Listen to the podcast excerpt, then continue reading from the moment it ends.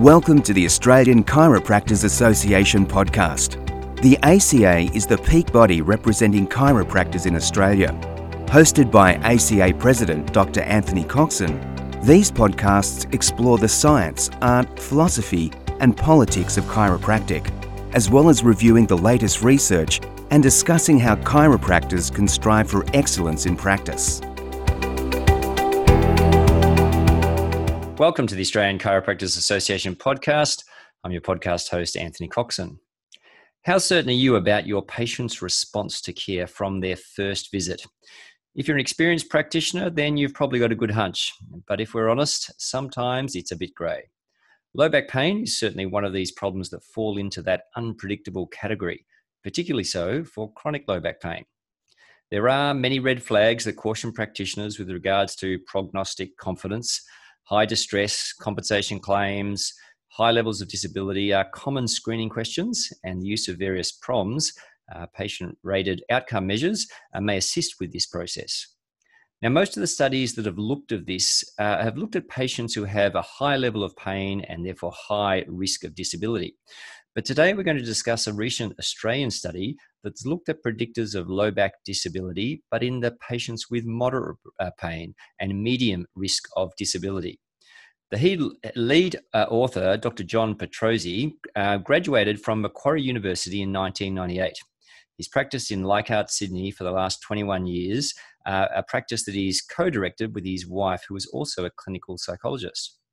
Recently, uh, John submitted his PhD uh, to the University of Sydney Faculty of Medicine and Health with the assistance, I might say, from the ACA as he was a PhD scholarship. His thesis title was Management of Chronic Low Back Pain in Chiropractic and Physiotherapy Practice. He was recently appointed as a board director of the Central and Eastern Sydney Allied Allied Health Network and today we're going to be talking about, as I said, his recent study called Predictors of Low Back Pain Disability in Chiropractic and Physical Therapy Settings. Hi, John. Welcome to the ACA podcast. Hi, Anthony. Thanks for um, inviting me to speak today. It's great to have you here, and congratulations on achieving uh, your PhD. Uh, what made you look at this particular research question?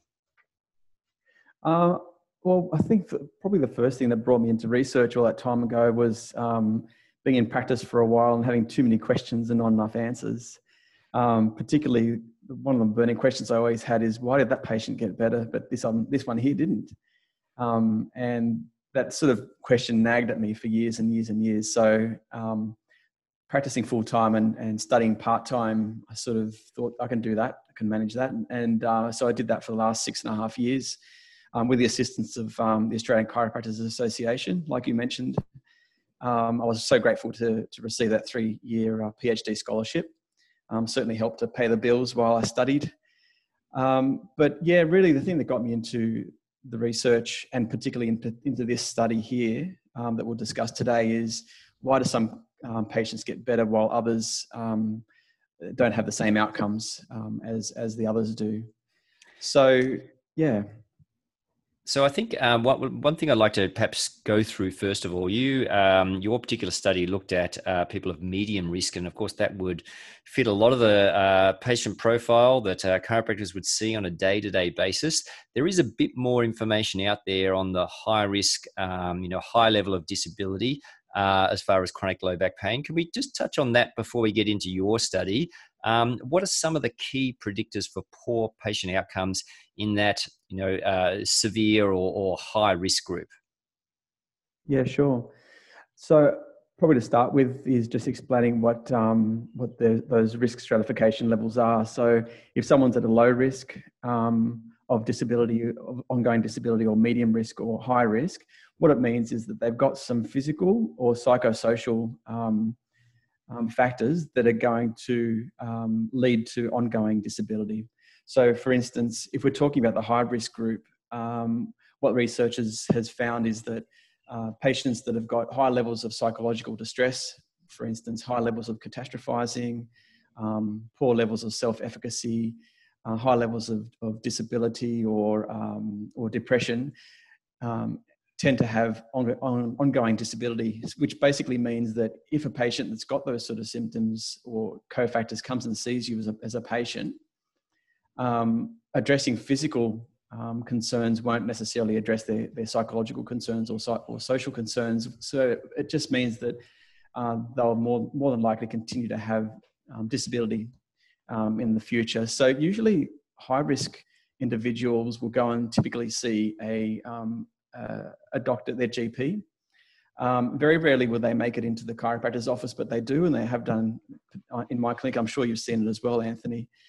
Um, and but they often will respond to medication or need need medication in terms of controlling their symptoms, um, particularly their pain. So they'll often um, move into the secondary or tertiary care settings where they'll find um, pain management clinics in hospitals where they've got a multidisciplinary team. They'll tend to get a, a good result. So what that means is they'll have access to a team of clinicians um, in a hospital-based setting, usually, um, where they might have a practice nurse, um, social um, support, psychological support, um, and medication, as well as um, exercise therapy from the physiotherapists. So, usually, if someone's in a higher risk category, it's a matter of identifying them to start with, and then um, putting in, in measures in place to, to bring them down into a medium risk group. or addressing particular red flags or yellow flags that they're presenting with. So, when it comes to chiropractors, um, yeah, the most common group that we see are the medium risk group of patients with low back pain. Um, so that means that they'll have some psychological and social um, risk factors that might uh, mean that they'll have ongoing disability. Um, for instance, they may have a level of catastrophizing about their pain. So, what might that look like is that someone's come to see you um, with back pain that's been there for longer than um, six weeks which means it's gone to a chronic stage. So their pain hasn't shifted too much, and they've got some work demands. So they need to get to work in order to to um, earn a living. Um, so what can happen is if the person has high levels of catastrophizing, they might start to to to think about how their problem hasn't shifted over the last six weeks and will continue forever. For instance, so identifying someone who's in the medium risk group means that um, you can still provide your physical treatments because that's that's still guideline best practice, a short course of manual therapy.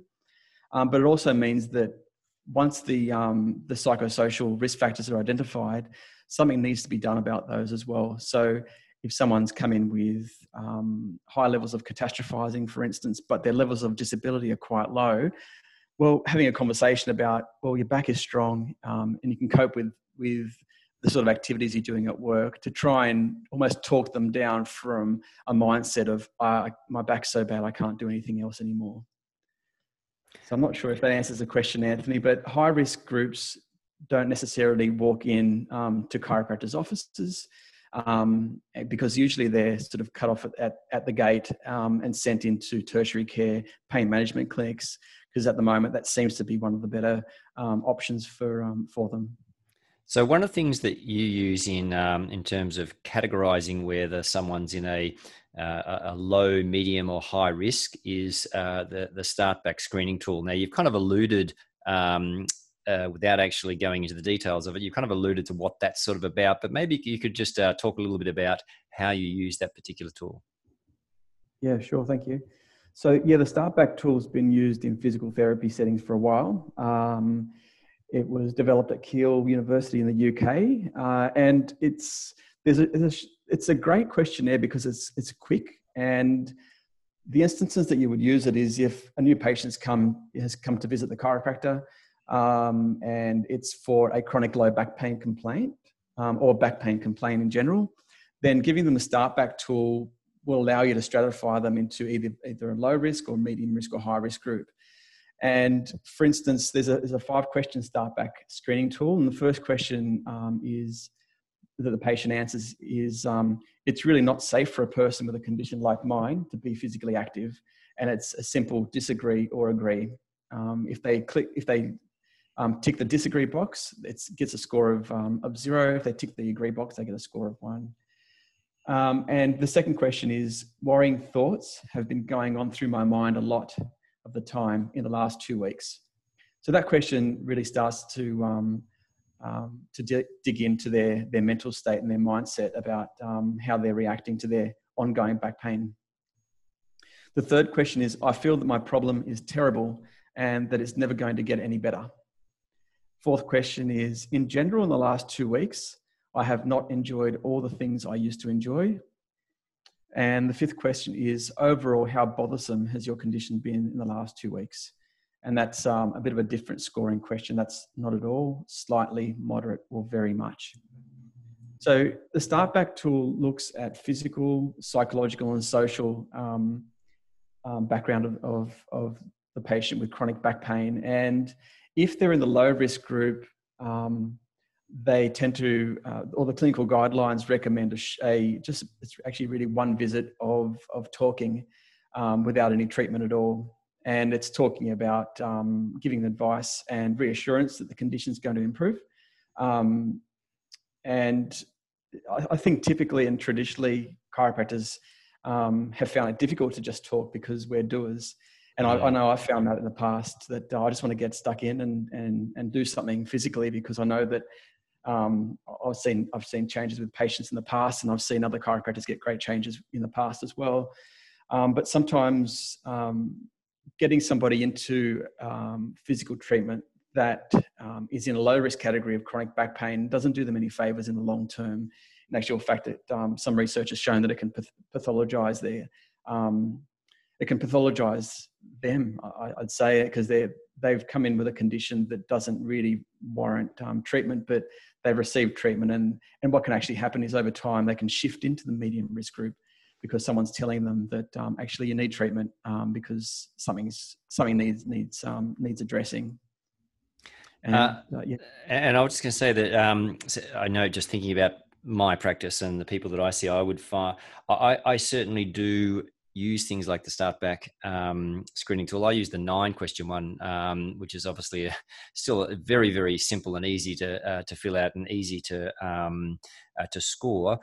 I, I guess I de- it depends very much on uh, as far as the hands-on treatment. I would find it as a chiropractor, knowing what I know. Yes, prioritizing um, you know, an active approach and encouraging those sorts of things and having those conversations, but to not actually be putting my hands on a patient, to not be doing something, uh, I, I, must admit, I would find it pretty hard to go down down that um, down that line. You know, knowing knowing what I know about my experience of chiropractic, uh, I'd imagine that a lot of the profession would be a bit reluctant. While they they can certainly see an appropriateness of prioritizing certain things with a, a more of a psychological approach for those who clearly need it but to not actually check the spine and be doing something to improve biomechanics if you find those biomechanical problems there that's that to me doesn't seem quite right.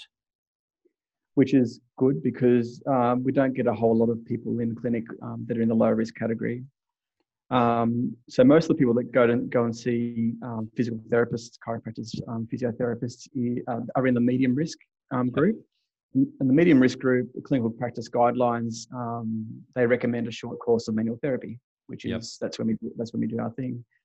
Can I ask um, just just for clarification? You that you, um, you mentioned the low risk. So this is low risk of disability. So the um, I would have thought that that's someone who has fairly good self efficacy, low psychological stress, um, and possibly you know physically they they might need a bit of work but aren't too bad. You're saying that that low that low risk group we're not supposed to be doing hands on or, or less hands on is that what you're saying?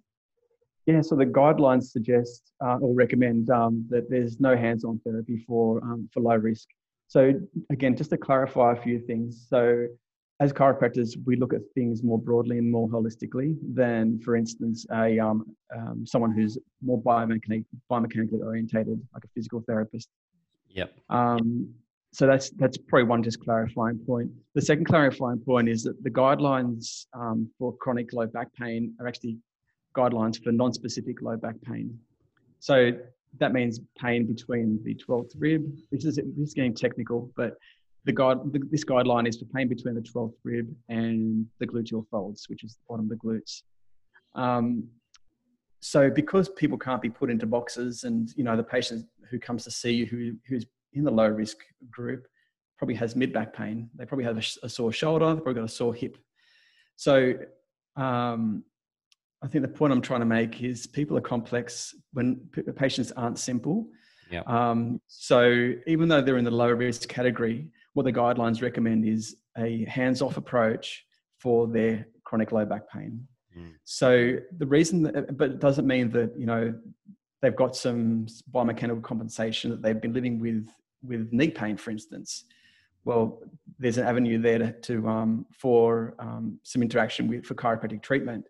Um, but the thing is that the guidelines have made those distinctions because in the past, patients that had a thought of um, not a thought had been living with chronic low back pain but it was still functioning they had high levels of self-efficacy low levels of disability weren't really too fussed about it um, cognitively and they just got on with life. Um, what was actually happening you know, decades ago was that people were getting um, treatment from various um, um, therapies and that doesn't just mean non-medical therapies also medical therapy therapies. And what tended to happen is similar to um, uh, compensate, compensation schemes. Basically, the, the level of disability started to increase because there was some secondary gain there. Mm. Um, yeah, I hope that makes sense. Yeah, and I guess the bottom line is, you know, guidelines are there to guide. They're not uh, they're not black and white, and uh, and and obviously doctor experience needs to come into play. And the person in front of you is individual. Uh, if they weren't in that study, then it doesn't mean you ignore the study. You nef- definitely know what's uh, what information is out there, but you need to apply that to the individual in front of you. Anyway, we've gone off topic just a little bit. Let's jump back on and talk about your study. Um, how many participants and what were the inclusion criteria? Okay, yeah, there were 108 participants, and um, so the patient looks like someone who's middle-aged. It was um, they were half male and half female, um, slightly overweight. Uh, they had high levels of self-efficacy, which means that um, they they believe their ability to do things physically was actually pretty good. So even though they had chronic back pain, they could still they could still um, um, believe that they could they could function quite well during the day their levels of disability, which means their ability to perform activities, um, usually in their work um, environment, was actually quite good, so they could still function. Um, their levels of pain were moderate, so they still had levels of pain between, uh, you know, sort of six um, down to about four. Um, so they were still bothered by their pain every day. The average person in the study had pain for between three and five years, which is pretty long, Anthony. Mm. so uh, that was that was sort of the cohort of, of um, the patients in the study, um, and I suppose I can just talk you through the variables that we were looking at. We're looking at um, the sort of variables that you'd see. just um, before, just can I just interrupt just for one sec, just before you go into the variables, and I definitely want to do, uh, talk about that. But just your the purpose of this study was really to find out well, what is it about these people? What before what variable have they got that's going to make them more prone to having a, a longer term disability. Is that correct? Spot on. And, and this was for those who are attending both chiropractic or physiotherapy practices, because I think you had both. That's right. Yeah, I missed that. Yeah, so the um, I was grateful to have recruited six practices around Australia, um, some chiropractic practices in Victoria and New South Wales, and some physiotherapy practices as well. So, um, without the help and support of other practitioners who didn't get paid for it, um, you know this and other many other studies wouldn't be able to uh, able to actually go to fruition. So I'm grateful to them um, for participating in the study. Great, thanks for that. That and and then the variables you, you had the three groups. Um, I think so, so, um, socio demographic was, and this is the these are the group these are the variables that you're going to track and see who are the people who are less likely to respond well to care um, and is there any way of kind of i guess identifying that group early on. Is that correct? Yeah, exactly. So again, just to make it real world for um, all the chiropractors listening today, um, once the patient walks into your room and uh, they've they've gone through their history of saying I've had back pain for a long time, um, it's around this area, it feels quite deep, and it sounds like non-specific low back pain, and they've run through the screening questionnaire, and then they're in the medium category. That's the patient we're talking about right now. Yeah. Um, and when we look at previous research, we know that there are social factors and psychological and, and physical factors that um, that particular patient's going to have. That means that they're still going to have disability, you know, 12 months down the track, despite the treatment that we give them. Um, so if we can highlight some of the social or psychological um, or, or physical factors early, it means that, okay, I need to modify the care that I'm going to give this patient. It doesn't mean that I can't treat them. It just means that the likely outcome is still for disability um, in 12 months' time is still going to be sort of a bit sketchy. Um, so we need to try and figure out well, what are some specific things I can help this person with that's that's going to be beneficial for them and, and meaningful.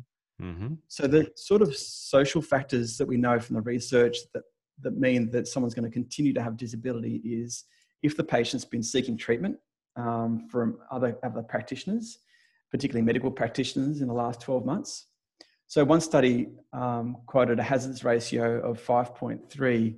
So what that means is um, the person or the patient who's been seeking care um, from medical practitioners for 12 months for their back pain and has now come to see the chiropractor, um, that person's five times more likely to still be experiencing back pain compared to someone who hasn't been seeking care, which is mm. significant. That's, that's a huge amount.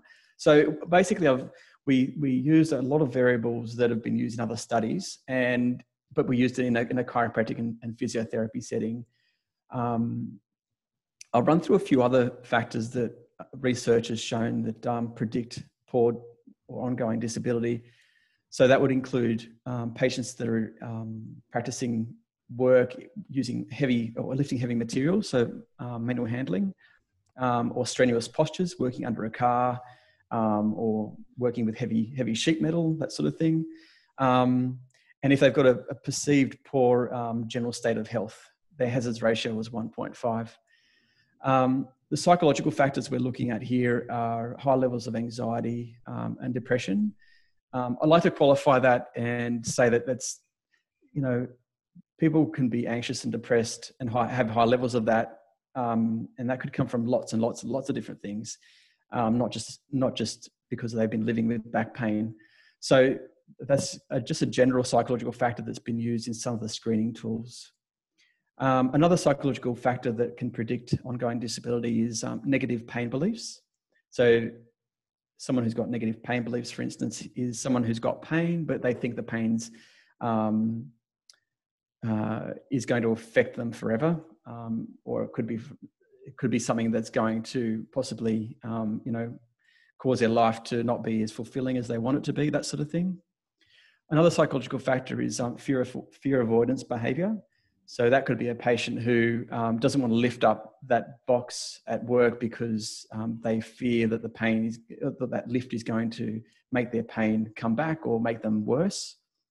Um, another psychological factor is pain catastrophizing and poor self-efficacy. We've spoken about the, both of those two already. Um, in terms of physical um, or demographic uh, risk factors, they include older age, um, a greater expectation of recovery is actually you know positive for for um, prognostic uh, abilities. So we use a, we use these these factors in the study, and um, I suppose we can just discuss what the results were if you want. Yes, let, us let, jump to that. So you obviously measured a series of variables. What were the ones? And remembering that this is, uh, I guess, for the people listening, that this is in the, the the medium risk group. What were the what were the variables that showed up for poor disability? Yeah, so um, just to break down the study a little bit, just for the listeners, we, we use Roland Morris Disability Questionnaire um, at the beginning at baseline, and we measured that again at um, at post treat at, at six months. So you've got a we've got a measure here of well, what's someone's disability level at the beginning before um, they have any care at all, and what's their um, their level at six months. It doesn't mean that they've had treatment. It doesn't mean the length of. it just means that Patients in the medium risk group are measured at um, baseline and at six months, regardless of treatment. And the variables we used were catastrophizing a scale, um, pain specific functional scale, depression scale, um, pain numeric scale, and the modified workability scale. And we um, did an analysis on, on the data um, through intention to treat, and we used um, sorry, not intention to treat. Mm. We used uh, a multivariable um, analysis. Multivariable analysis allows you to basically figure out what the dif- difference is um, between those two time points, baseline and six months. And what we found was um, there were two variables that stayed in the uh, in the final predictive model, and that was whether a patient had seen a specialist for their back pain in, in the previous three months to coming to see the, um, the chiropractor or the physiotherapist, and what their level of workability score was at baseline.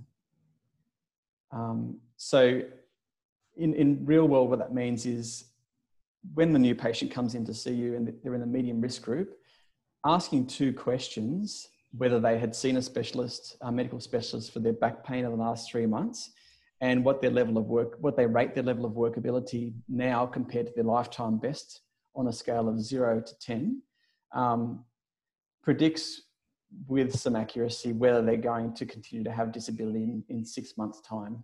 Mm and that's and uh, I mean that's really interesting, isn't it? That it's uh, that the results are different in the medium group than what they might necessarily be in the um, high risk group. But I guess, like you said, it's um, there's a whole lot of um, psychological overlay with that really high risk group.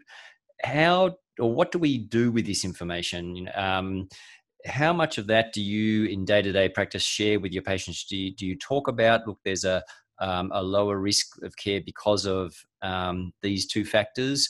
Uh, or do you, is that something you just keep in the back of your mind and think, okay, we need to uh, maybe think more broadly in terms of our care? H- how do you use this information?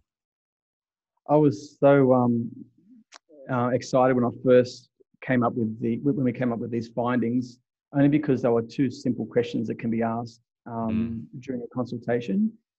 Um, I must say the limitation with the study is that um, there were so this model here predicted uh, roughly for, um, 35 to 40 percent of the outcome. So, which means that the outcome is due to other factors that we didn't measure, and that's yes. that's usual study.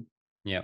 But what I've done um, for a change actually in my practice is our intake form. I added those two questions onto my intake form. Right. Um, so the question I added actually is the simple question, which is straight from the study, is Have you seen a medical specialist in the last three months um, for your back pain? And it's just a simple um, categorical yes or no.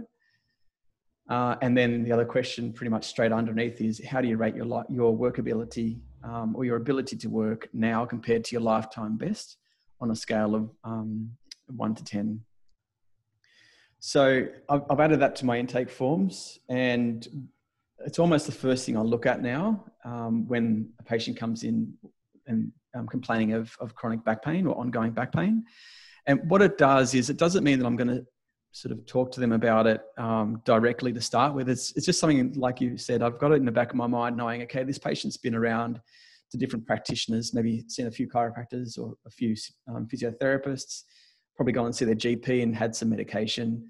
And um, and they and they had gone and seen a specialist, so they've probably had an MRI or a CT scan or some sort of imaging. So I know that they've already had lots of messages about their back pain from various practitioners.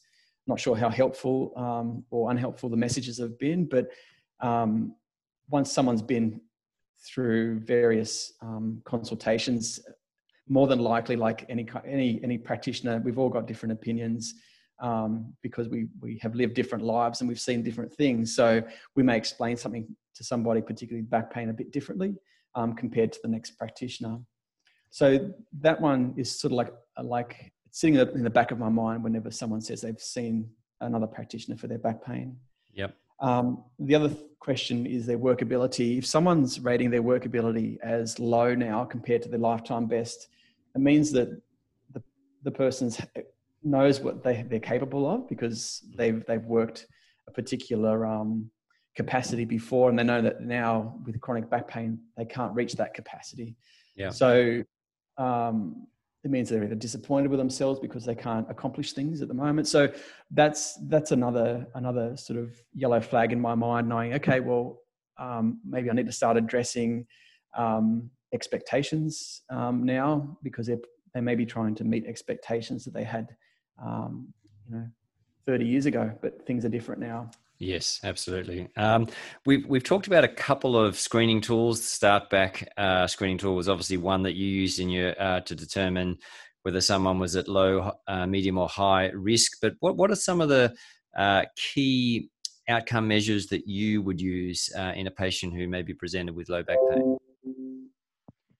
Um, I'll start with screen with Startback because um, it's simple and quick. Um, you've got the Örebro, which is another great tool. Um, that's got some stratifying in there as well, um, and it's looking at, at, at different um, psychological and social and physical profiles. So both of those two are great, I think, Anthony. What was the um, second one? I missed what you said then. Örebro, R E B R O, Örebro screening right. tool. Yep, got it. Um, if you go to most of the workers' compensation websites, for instance, I think Victorian workers' compensation's got some really good screening tools available for practitioners. Um, as I'm sure um, ACA's got some in the back end portal as well. Um, I can certainly make some available. A list. Oh, just you know, that's fine. I, just in terms of understanding which ones you might use day to day in practice. I mean, there's a plethora out there, um, and I agree that the, the start back is certainly one that's good because it's simple and quick. But just um, what what what what other sort of outcome measures would you use? Um, Roland Morris or, or any of those? Yeah, or? it depends on the condition. So yeah, if we're talking chronic back pain, um, I'll use the screening tool first, the um, start back screening tool. So okay, I know that okay they're in low, medium, or high risk. Um, if they've had, if they're c- coming with back pain, I'll use the Roland Morris Disability Questionnaire. Um, it gives you a rating score out of 24, 0 to 24. Um, the higher the score, the more level of disability they're experiencing at that time. Um, so you can use that score again after a course of treatment. So if you're making a recommendation for a course of treatment, say um, you're going to reassess again, a major reassessment again in say um, three or four weeks' time, you can rerun that um, Roland Morris questionnaire. And then you can say, okay, well, there's a change in Roland Morris score from baseline to now at the, at the four week mark. So then that's the time to sit down with your, um, with your goals, with your patient and see if you've achieved them or if they need to be modified um, and if treatment needs to change, cease, or continue. Um, there are other. There's another questionnaire you can use, which is a great one. Um, it's the patient-specific functional questionnaire, mm. which most chiropractors have used. Yeah, I like that one because it's it's specific to the patient. So you, the patient will say to you, "Okay," um, you can just ask a question: "What specific function can can you um, uh, can't you do right now? For instance, tying up your shoelaces or um, getting out of the car, getting out of bed in the morning. They're very specific, and you can write them down to three lines, and um, you can give them a score, and then you've got a nice objective test to rerun again at the um, yep. four week mark. You can say, okay, well, after treatment, you know, things have gone pretty well. Um, and we know objectively that these improvements have, have, um, have changed. Fantastic. Well, look, I think that's been really interesting uh, chat that we've had today, John. Thank you so much for making yourself uh, available. Well done on your PhD and well done on the study. Um, I think you've shown that um, it's been worth the ACA's investment in you. So, congratulations. Thanks, Anthony. I really appreciate it. Yeah, I appreciate your support over the years. Um, you've been fantastic. Um, leading the ACA into some amazing territory uh, where we are right now. And I think the future of the profession is bright um, because we've got great leaders like yourself, Matthew Fisher, and the rest um, at the helm. So thank you, and and uh, and thanks to the ACA. Yeah, that's an absolute pleasure, mate. Uh, well, that's it for me. Thanks for listening. I hope this podcast has been helpful in your quest for excellence and look forward to chatting with you again on our next ACA podcast.